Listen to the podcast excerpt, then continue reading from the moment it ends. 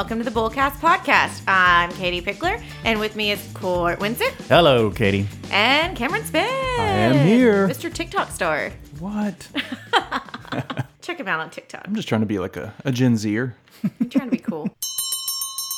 Okay, so uh, this episode is kind of going to be a little different. We're going to have fun. Uh, we're going to talk about what do you believe in? Yes, it's going to be different. We're going to have fun. Normally, people, we don't have fun. I didn't mean it that way, but no, it's just I'm gonna put Cam and Court on the hot spot for this. I'm gonna kind of ask them some questions, and so you know we always like to throw some pop culture in there and have a list. And so I challenged Court. I said, "Look, it's summer. There's movies. I mean, that's just such a great debate on you know which movies you believe are the best." And so uh, you you've pulled two lists here though, Court. You're a little overachiever here. Yeah, I mean, I- I went and I found the list that I was going to go with, and it was top 75 movies, uh, summer blockbuster movies ever uh, of all time, as ranked by Rotten Tomatoes editorial. And I was going through it, and as I was getting closer and closer to the actual top 10, because what I was going to do was suggest that we just like point out some movies. Hey, th- this isn't it crazy that this didn't even make it into the top 25, uh, but not go through all 75. I was just going to go through like the top 25. But as I'm going through the top 25, I'm like, what? What? What? And I just like I kept, you know, there are movies that didn't make it into their top 25, like Raiders of the Lost Ark. I mean, come on. Wow. And, And again, this list is best summer blockbusters, not just Yeah. best movie of all Summer time. blockbuster. Summer. Because, for instance, I was at first I was a little bit peeved that uh, one of my favorite movies didn't even make it onto the list, and that is The Matrix. But The Matrix came out in late March of 1999. And so I think that it's not technically a summer blockbuster because even though the summer movie season basically starts around March nowadays, I guess they don't consider it a summer blockbuster unless it's released in May or later. I'm curious where the first blockbuster ranks on the list. Uh, being well- Jaws. Yeah, let's see. Are we going to the trash list first? Well, just because this is such garbage, okay, it's such such very much garbage. Um, we're gonna do that. I'm gonna just tell you real quick what their top ten is. Okay, let's hear Hit it. me. Okay, so their top ten is number ten, Star Wars Episode Four: A New Hope. Okay. Number nine, Star Trek. the Star- 2009 reboot Star Trek. J.J. Abrams Star Pine? Trek. Yes, What? yes, that is that is number nine. Number eight, The Dark Knight. Okay, Okay, I love The Dark Knight, Yeah, yeah. I'm on board. Number seven, Finding Nemo. Number six, Up. They've got a they've got a thing for What? Pixar movies, guys. Number five, Alien. Okay. Number four, Toy Story 3. What? Another Pixar movie, you say? Yes, I do. Number three, Inside Out. Another Pixar Oh, movie. Four Pixar movies in the top 10 summer What? blockbusters of all time. Number two, this is where I just was like, I, thro- I wanted to throw the list out the window. Uh, Mad Max Fury Road. No, number two. Number two. I mean, that's a cool movie. It's like really awesome costumes and stuff. But number two, And number one, I can actually get on board with this one, but number one is, according to them, is E.T. the Extraterrestrial. I mean, E.T.'s a good movie. Yeah, I mean, it was. Listen, you have no idea. So Jaws isn't even in the top ten. Jaws wasn't in the top ten. They they put Star Trek. I mean, Star Wars: A New Hope before Star Wars: Empire Strikes Back, which arguably better movie.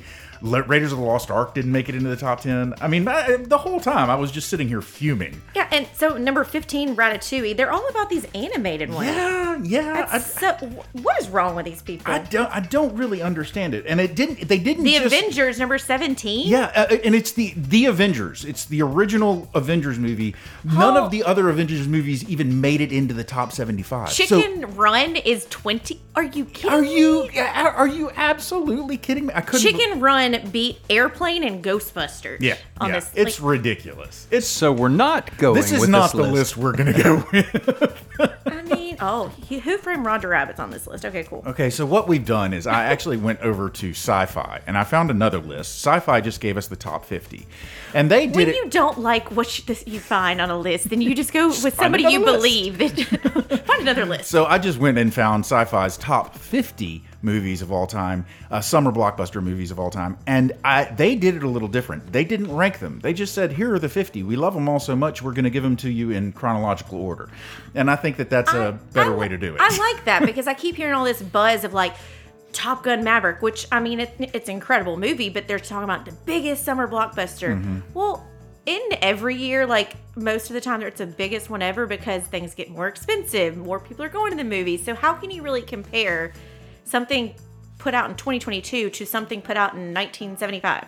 Yeah, I, I, I mean, okay, so little lead in, and then we'll get right to the list, and we're just going to round robin this. We'll get through as many as we can before we decide that we're out of time. Okay. I think I feel like we almost one of us should start at the end of the list, just so we get because it is in chronological order. You don't want to just give them the top twenty-five up until 1990 or whatever. But okay, so for those of you that don't know, the idea of a summer blockbuster was basically kicked off with the release of Jaws in 1975. Mm. Steven Spielberg's big explosion onto the scene of movies.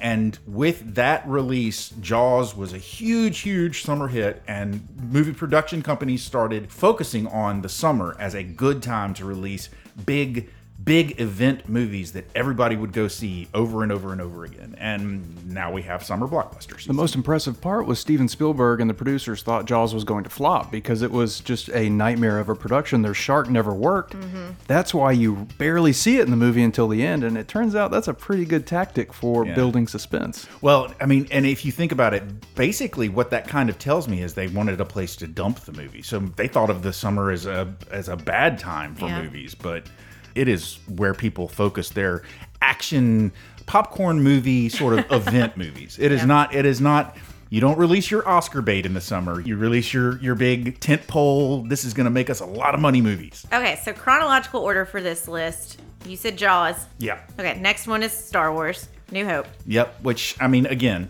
uh, 1977. We've gone over Star Wars a million Yep. times. Great movie. I was four years old. I was not even actually four when Star Wars came out, but I remember going and seeing it in the theater. It was a big deal. Number three on the list is 1979's Alien, directed by Ridley Scott. Yes. Yeah. Terror in the Dark. Yes. It was. Uh, I, I don't remember that movie. I, I was not allowed to see it when it came out. it was scary. Number four, Friday the 13th. The original Friday the 13th was Jason's mom. Uh, she was a disgruntled mother whose child had died a- in a, a drowning accident at a camp. And she was basically going on a streak of holy terror and killing everybody. but uh, see, part of the reason that I like this list is because Friday the 13th didn't even make it onto that other top 75 list. It's not even on there. And, you know, It's it's. an iconic horror movie. yeah, absolutely. Okay, number five, another Star Wars, Empire Strikes Back, 1980. Correct. Number six, here it is Raiders of the Lost Ark. Indiana Jones. Number seven, E.T. Came out in 1982. Okay, how does this keep working? Number eight, Star Wars, Return of the Jedi. The Star Wars girl. Number nine, The Karate Kid. Wax See? on, wax, Wax off. off. Again, Yes. Karate Kid didn't even make the other the other list. That's it's just crazy. mind blowing. They had too many too many spots reserved for Pixar. They might as well just made their whole list Hey, Pixar Court, movies. who you gonna call? Ghostbusters. Da-na-na-na-na-na. Uh, Indiana Jones, The Temple of Doom. Number 12, Gremlins. Don't feed him after dark or after Night. midnight. Why did I think that was a Christmas movie? Uh, because it, it, it There's- spaced it during Christmas. Yeah. Okay. Uh, the Goonies. Yes. Goonies Never Awesome Die. movie. Back to the Future, 1985. Ferris Bueller's Day Off. Yes. Jim Cameron's Aliens. Stand by Me, 1986. The original Top Gun, 1986. For that year, 1986. Whoa, that's a good year for That's movies. a great year. Yeah. Um, okay, The Lost Boys, 1987. Oh, sweaty saxophone guy. Who remembers S- sweaty saxophone Yep. guy? 1987 also, RoboCop. I went to see that in the theater with my mother. that's, that's not necessarily a, a, a movie that you want to sit and watch with your mother. Honey, I Shrunk the Kids, Rick Moranis, 1989. Indiana Jones and the Last Crusade.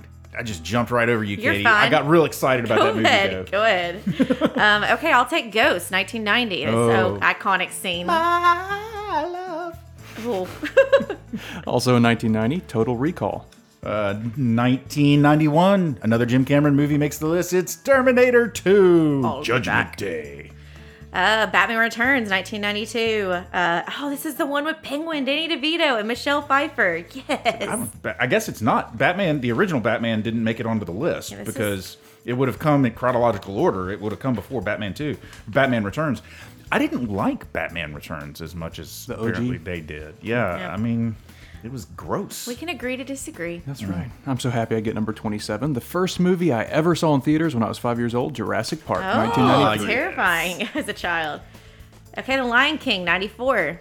True Lies, 94. Another Well, Jim Cameron movie. This is the movie that I introduced Cam to how Jamie Lee Curtis is a babe.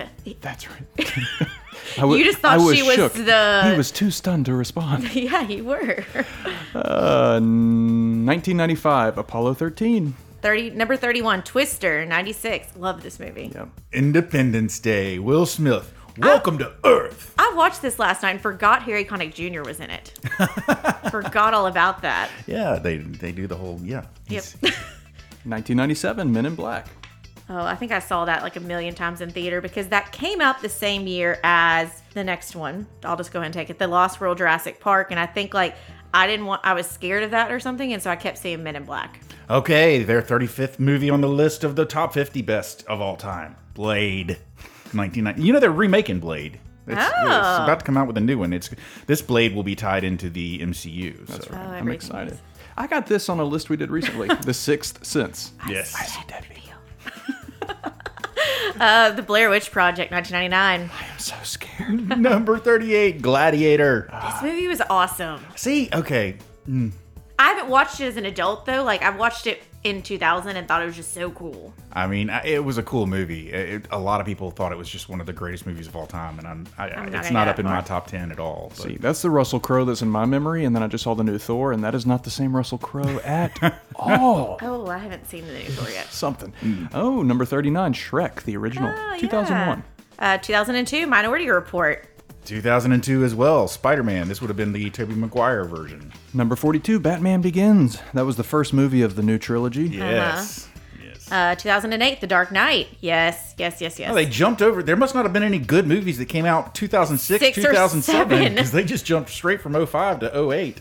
Number 44 is Harry Potter and the Deathly Hallows Part 2, 2011. Ah. Now, the reason you don't see more Harry Potter movies on There weren't here summer movies? and or Lord of the Rings movies is because they were they were both uh, Lord of the Rings and Harry Potter were both more Christmas, time movies. That's Yeah. right. Part one was a winter movie. Yep, that's right. All right, number 45, The Avengers 2012. 46, Guardians of the Galaxy. Yes. Yes. Number 47, Jurassic World. I feel like every Jurassic Park movie is on here. Yeah, there's a theme I'm seeing here. Number 48, Wonder Woman. which was a good movie. Mm-hmm. 49, Avengers Endgame. Thank you. Just to close it out, you mentioned it earlier, Katie. They're saying the number 50 is Top Gun Maverick. Yeah. And again, this, this was in order by year. they they picked the top 50 movies and then they just put them in order by year. So they weren't ranking the best. The biggest theme I saw here was James Cameron, George Lucas, mm-hmm. Steven Spielberg. well, this was a that's- list done by sci-fi. You so think about movies you that know. way and you you identify and you believe in those producers, those directors and I mean, you know, maybe one or two of those Pixar movies make it into my top 50, but certainly not into my top 10. So, okay, I think it's also, it kind of segues into what I'm going to do for you guys today. Okay, so, great. there is, you know, we've talked about the behavioral and that there's a lot of psychology behind money and how you don't realize it, but your patterns and behaviors and your value of what you think of money starts as a kid. Same with these movies. Like, if you grew up in a household that valued seeing movies, then you're going to have a different opinion versus someone who would just go occasionally. So you may be a Star Wars family or an Avengers family or Jurassic Park family, or you may have been where you were only allowed to go see cartoons. So you may like the list that's like up and all those different cartoon movies. I'm going to do an episode that really dives into money scripts. Before I got into that, um, I, I'm doing this master's program about behavioral finance, and there's these exercises that you can do with clients, with yourself, that's kind of round robin trying to figure out like what do you identify with money and it's not just of what do you think of money but it kind of pushes you to challenge and find out at the end of it what are your money scripts and money scripts is jargon for what are your money beliefs? Like, how do you value things? What do you think about it? What is the behavior around them? Because it's an unconscious belief that supports everything and it starts as a kid it's patterned off of the direct and indirect relationship that your parents your significant others your you know even influential people in your life how they impressed upon you. And a lot of times it's just it's it's habit. You don't even realize that you have these certain beliefs until you start diving a little bit deeper. You know, in this day and age, everyone's so hung up on what does your horoscope say or what does your Enneagram number tell you? And you kind of justify it of like, oh, well, I'm I'm a I'm a three Enneagram. So when I'm doing all these things, like, look, see, I can show you an Instagram post that says it's it's justified. That's what I do because I'm a three, right? You know? So these all these money scripts can lead to your behaviors and your habits, and so I'm going to put you guys through this questionnaire. And uh, just to make it fair, these guys have not seen the questions at all. I just want you to like spit it out and not think about it. So we'll take turns. So Court, you go first, and then Cam, and vice versa. Complete these sentences, and I want this to be stream of consciousness. Ugh. Okay, complete these sentences. What do you believe? Wealthy people got that way by Working hard. Inheritance. poor people are poor because They don't try hard enough. They're unlucky. rich people are rich because Working hard. Inheritance. parents owe their children. Nothing. Nada. Okay, I'll agree on that one. Adult children owe their parents. Uh, love and respect. A little bit of care and when they're uh, wrapping up their life. Successful family members owe their less successful relatives. Nothing. Nothing. Only the poor can. Not afford things. I mean, only the poor can. Only the poor can. Um, I don't know. Not be fortunate. I don't know. Okay, only the rich can afford gas. Really. give give away money. Okay. Financially, I'm entitled to. Financially, I am entitled to. Nothing. I'm I'm entitled to whatever I earn. Okay. Financially, I don't deserve. Ooh. Other people's money. You, you Sure. like you financially Yeah. you feel like you don't deserve handouts. Right. Okay. In terms of giving, I believe I Should share the wealth. I should give. Uh, yes, I should probably give more than I do. one should never spend money for Stupid things. Drugs and hookers. gosh. One should always spend money for if you say drugs and hookers again, that's gonna be wrong. The greater good of humanity. Um, food. Hey. You can choose if you want to answer this one or not. The relationship between God and money is. Is it a one word answer? And be a phrase. Tithing. I believe in tithing. Yes. Okay. Goes towards the church and that goes towards good things. I'll say inextricable. Fancy. Hmm. The relationship between love and money is. Strong. Yeah, I think it's verifiably, very verifiably linked. Money makes life so easy. I'm, Oh, that is a particular money script that we will discuss Okay. on the next episode. I know, I know money can be evil. You can become obsessed with it, but money makes life so much easier. Okay, I'm done. See, but not everyone thinks that way. Ooh. The dumbest thing someone can do with money is. Spend it all quickly. um, yeah, run through it. The smartest thing someone can do with money is. Invest. Invest. What I would want my children to understand about money is. It doesn't grow on trees. It makes the world go round. You can trust your money to. Are they looking for a person or a? I You can like trust your money to buy things. Yeah. you can trust your money to be there for you, or you can trust your money to uh, always disappoint you. I mean, it's there's different phrase, ways you can go you with can that. trust your. Yeah, I mean, you and can because the next one is never trust your money to. solve your problems. Make me happy. Yep, those are both great ones. What I am teaching my children about money is It doesn't grow on trees. You have saving is good. The best way to help my children financially is Teach them to work hard. Yeah, not buy them everything. the rich don't deserve to have money because That statement is a non-starter. If they deserve it, they deserve it. If they if they got it by appropriate means, then of course they deserve it. And if they didn't get it by appropriate means, then they don't deserve it. Yeah, like are we answering as like I mean, like if, I, if we're just people? if we're yeah if we're just categorizing rich people all together, none of them deserve it. Then I don't agree with that statement. Katie's like, shut up and answer. no, I mean this this is part of what we're going to discuss on the next episode because everyone has a different definition of what is rich, what is poor. How do you view giving? How how do you value? Do you work to live, live to work? You know, it's some people have the there's never going to be enough money. They've got to keep chasing after that carrot and they're never going to catch it. But they you know, there's different ideas about it, but it's not as simple as how do you view money. It is how you were raised, the traumas that may or may not have happened in your life. And that's what kind of this questionnaire is a lot of it's asking y'all y'all are answering the same way but it's getting you to think in different ways about the views of the rich versus poor versus what you identify and it goes into the bigger thing of like someone will come and say oh i i only have a little bit of money to invest everyone's definition of a little bit of money is very different to one person a little bit of money could be $500000 to another it could be 10000 Wow, yeah. Then it's the me, frame it's of reference. yeah. Someone who grew up in a very poor family who just, you know, made ends meet and that's it. Them saving up a thousand dollars is a huge accomplishment. Mm-hmm.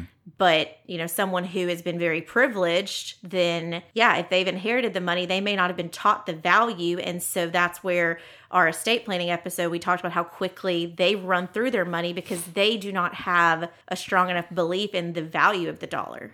Yeah, I was I was going I was reading through a list of memes about how workers are, are downtrodden and so forth and evil bosses and that kind of thing. And one of the it was like I said, it was a list of memes, but one of the memes was a, a list of like the top paid CEOs. And Amazon CEO Jeff Bezos was the the high according to this list, and it was a meme, so you've got to take it with a grain of salt. It may be completely you know non-fact mm-hmm. based but according to this meme not only is he the highest paid ceo but his pay is over 200 million dollars a year. Wow. that is astronomical. That is that would make a person that would make a person just i have to think that if you've got that kind of money coming to you every single year that money is just no object i mean really literally you know when you hear the the phrase money is no object when you've got that kind of money money is no object to you But it's it's those situations. I mean, obviously that's an extreme amount of money, but you think about these athletes or celebrities that have so much money, but then yet you hear about them making bad choices Oh, yeah. and they're in trouble. And I think I saw like forgot who it was, somebody that Robert Downey Jr. is trying to help him out now, Hammer, Archie Hammer or something. uh, army Ar- hammer. Armie Hammer. Yeah. yeah. The cannibalist. Yeah. This exercise, and there's one more I want to kind of do real quick. Uh, this was just to show you there's not a right or wrong answer. It's just kind of gets you to think. And so from this, then I took away that both of you very much can value giving to the church and making sure that you're teaching the values. Both of you agree on working hard and not expecting handouts. And so that is definitely values that you have picked up your entire life and that have stuck with you that you're then passing to your children. Yeah, I, I agree with you. I mean, I think it's very important that that everybody who is listening to me right now understand that I will accept handouts. I just I don't. You don't expect it. I, yeah, I mean, I think it is a sin to uh, believe that you are entitled to handouts For sure. That makes me queasy. Yeah. I want more questions, Katie. This is fun. Okay. So money scripts, you know, that's something that's really embedded in you. And so a lot of it is triggering how this whole this whole podcast we talk about money is associated with everything. And so there's this list on here that someone is to write a brief statement about what you believe about money and.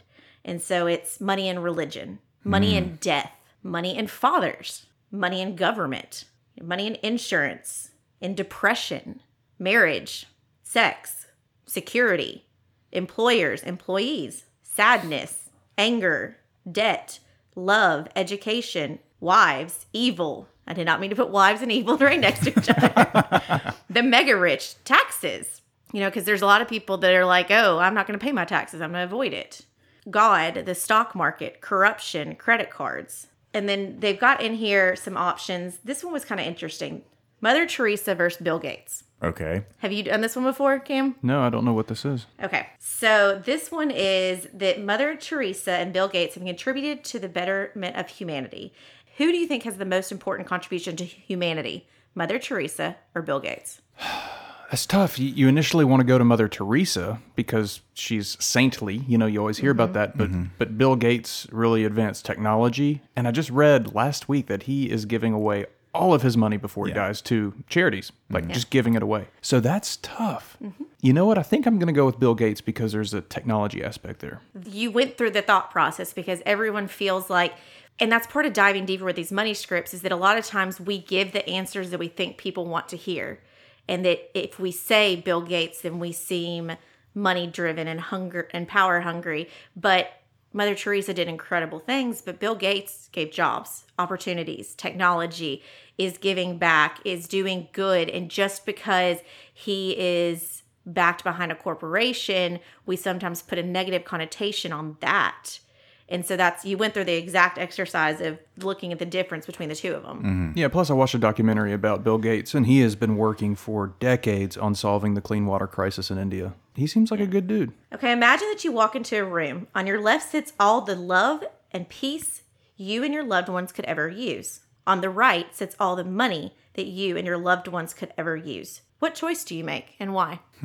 Is there a middle room with a little bit of money? I'm kidding. Uh, you know, I- I can always earn money, but I am intimately familiar with lack of love and lack of peace. Not necessarily. I mean, you know, kids. I know you listen, Robin. I know you listen. Uh, I'm not talking like y'all y'all don't love me or anything like that. I'm just feelings of of loneliness and feelings of despair and feelings of a lack of peace are can be just extraordinarily devastating. So to have all of that that you could possibly wish for for your family that would solve so many problems that i feel like we would be able to make the money thing we'd be able to figure that one out on our own yeah, I, I agree with Court. If, if family, which is super important to me, and peace are guaranteed, I'm taking that all day. yeah Yeah. And you'll see in the next episode when we talk about it, the difference is the one that drives towards the money are the people that are fearful that there's never enough money, that no matter what they do, they're never going to be able to find enough money. So they will sacrifice peace and love in order to make sure they're financially secure. But you look at, I mean, everything tells us that money doesn't buy happiness.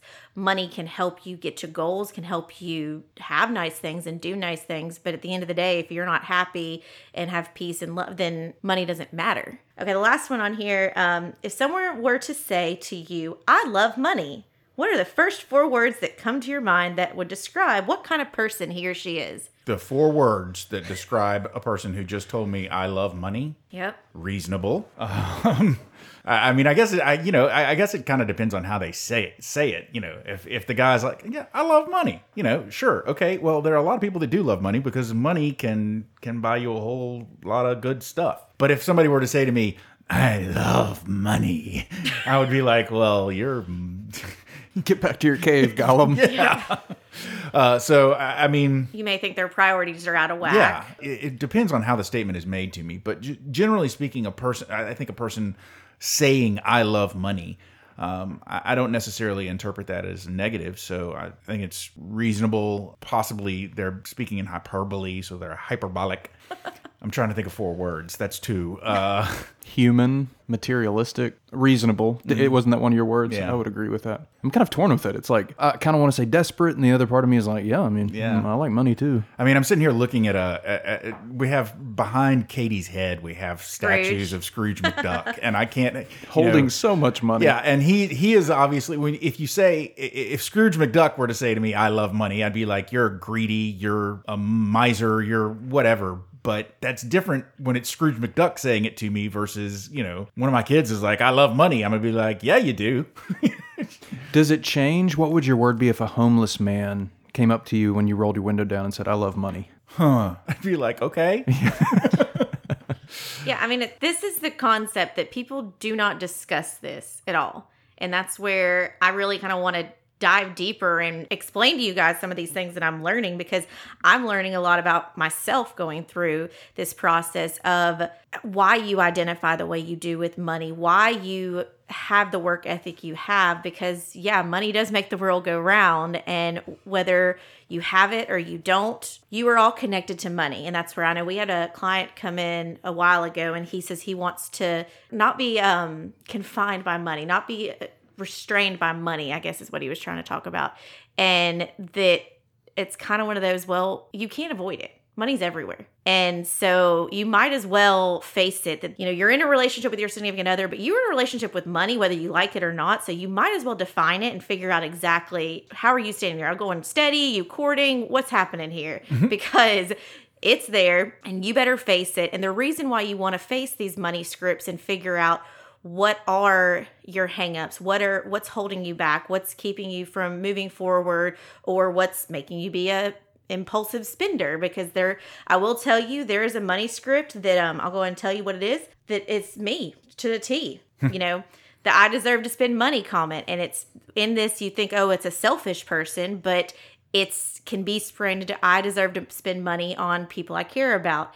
And sometimes not focusing on your own and just focusing on I work hard, I make money. Now I feel like I should share it with people. And that can be detrimental to yourself. But n- I- having that awareness of knowing this is who you are and you, this there's a reason why you believe these things because of your parents, your grandparents, a job you had, a trauma you had. And so I think it's kind of peaceful in a way that you can look at these things and look at these different understandings of money and go, okay, I'm not alone. There are other people that think the same way as I do that, mm. that would answer the same questions like you guys did. So it's exciting stuff. I had an epiphany when I was answering all these questions, and Court was too. Like, it seemed like there was a negative connotation, even with my own answers, of like wanting money or enjoying money.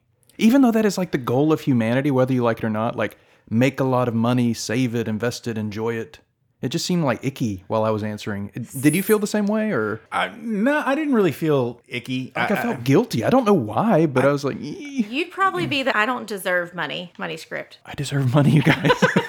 No, but it's it's and I agree. Yeah. because too many people and like I, I put you on the public spot. I asked you and you were broadcasting this out into the world. yeah. Very vulnerable. Yeah, and so it's one of those, and I knew that going that these are things that you should do privately. You should do with an advisor. You should do with your spouse. And you know, you sit there and go through marriage counseling. This is the thing to make sure you're on the same page. And if you're not on the same page, address that because questions in there like what do you expect from children? Mm-hmm. I mean that's if one person expects to have the child take care of them when they're older and the other one wants to leave them money that's two totally different things. Mm-hmm.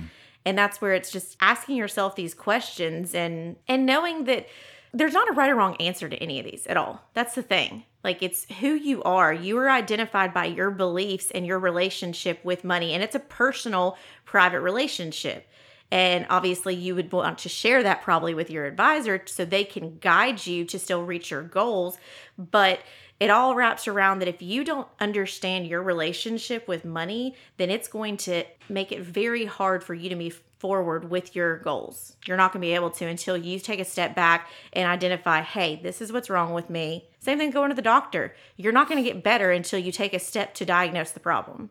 And I'm not saying that any of these scripts are problems. It's just having that awareness of knowing. And it's kind of like one of those of everyone admits, like, oh, I know I'm a procrastinator. That's just who I am. Or I know that I'm going to wait till the last minute to do an assignment. I'm going to never fill my tank up with gas. I mm-hmm. know that. So the only person who can be mad about it is me. Mm-hmm. But that's just who I am. So it's we all admit these hangups, but we don't ever take the time to admit our money belief hangups. That's true. It reminds me of taking the Enneagram test. It's hard to take that test and not answer how you want to be portrayed. Yep. You have to be very Yeah. raw and just like top of your head. Yeah. And that was like your money questions. I was just like, okay, what is the first thing that comes out? And of course, I I overthink everything. So I'm like, well, it depends, you know. It, but y- you know that that that Enneagram test, I've I've taken it so many times, and I still I continually get a different number depending on you know. it- it's it's between a couple of numbers. It's always it bounces back and forth between two specific numbers most of the time. But I have never gotten a definitive answer on which which number actually fits me better. And it's probably partially because i you know i kind of change my mm-hmm. answers back and forth you know it depends. What's what's this question really asking? Yeah. Kind of as my bullseye slash full transparency, I am going to read you the titles of the top 10 money script identifiers, but I'm going to tease you because then the next episode I'll actually break all of them down. so this episode is just this is just straight up one big teaser trailer for next for next So week. you're saying there's a part two? There's a part two. Sweet. Fantastic. Okay, top 10 list of the money scripts. One, more money will make things better. yes Two, money is bad. no Three, I don't deserve money. no Four, I deserve to spend money. Yes.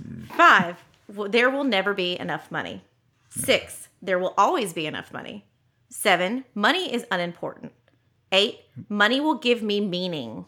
Nine, it's not nice or necessary to talk about money. 10. If you are good, the universe will supply all you need. It's karma right there. So you can see there's a broad variety of things, but so you, what was that number one one again the number, well, this it's just the top. no i know but More money will make things better. that's about the only one i agree with yeah. I'm, I I feel like I feel like that's a that's a that, I think if I land in any of these scripts, I think that's probably the one I would land in. Yeah.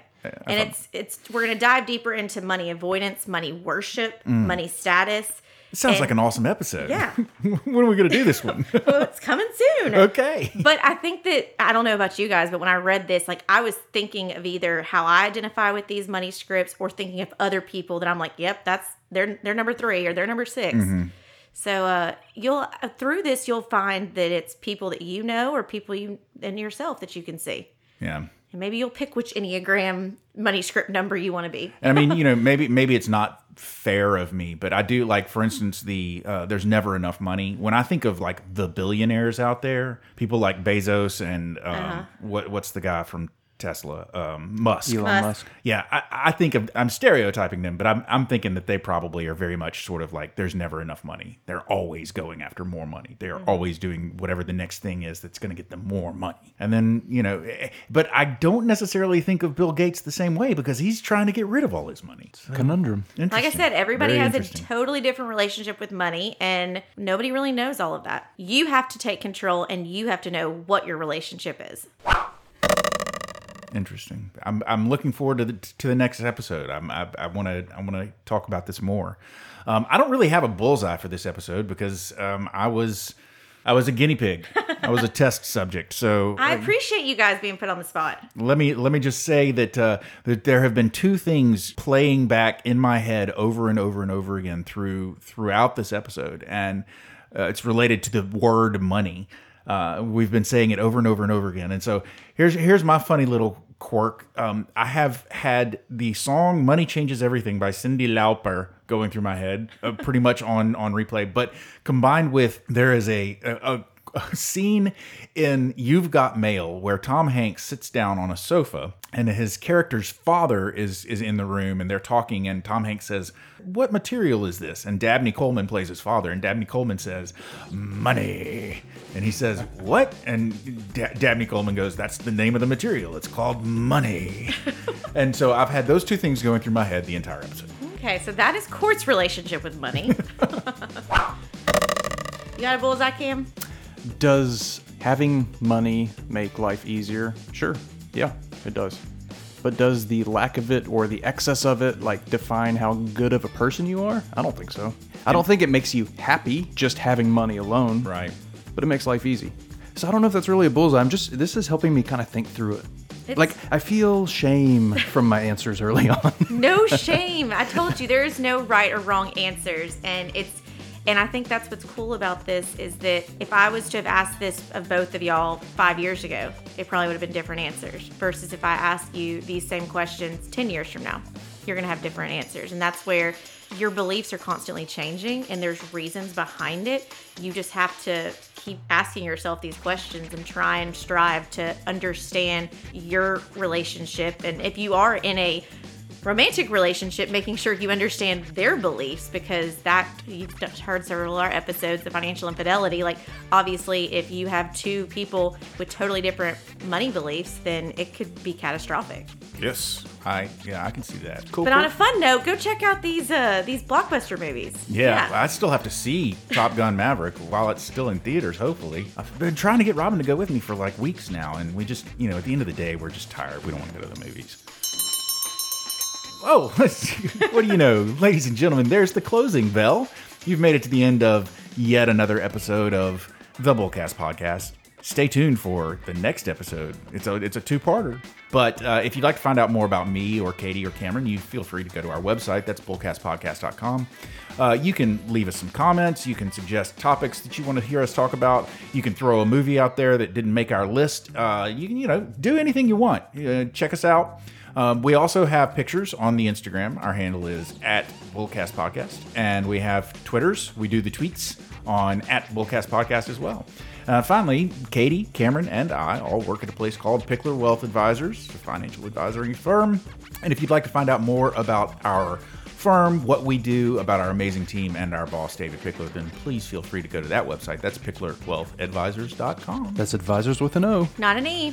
Ladies and gentlemen, I have given you everything you need to go forth and be merry. So for now, I'm Court, I'm Katie. I'm Cam. and we out.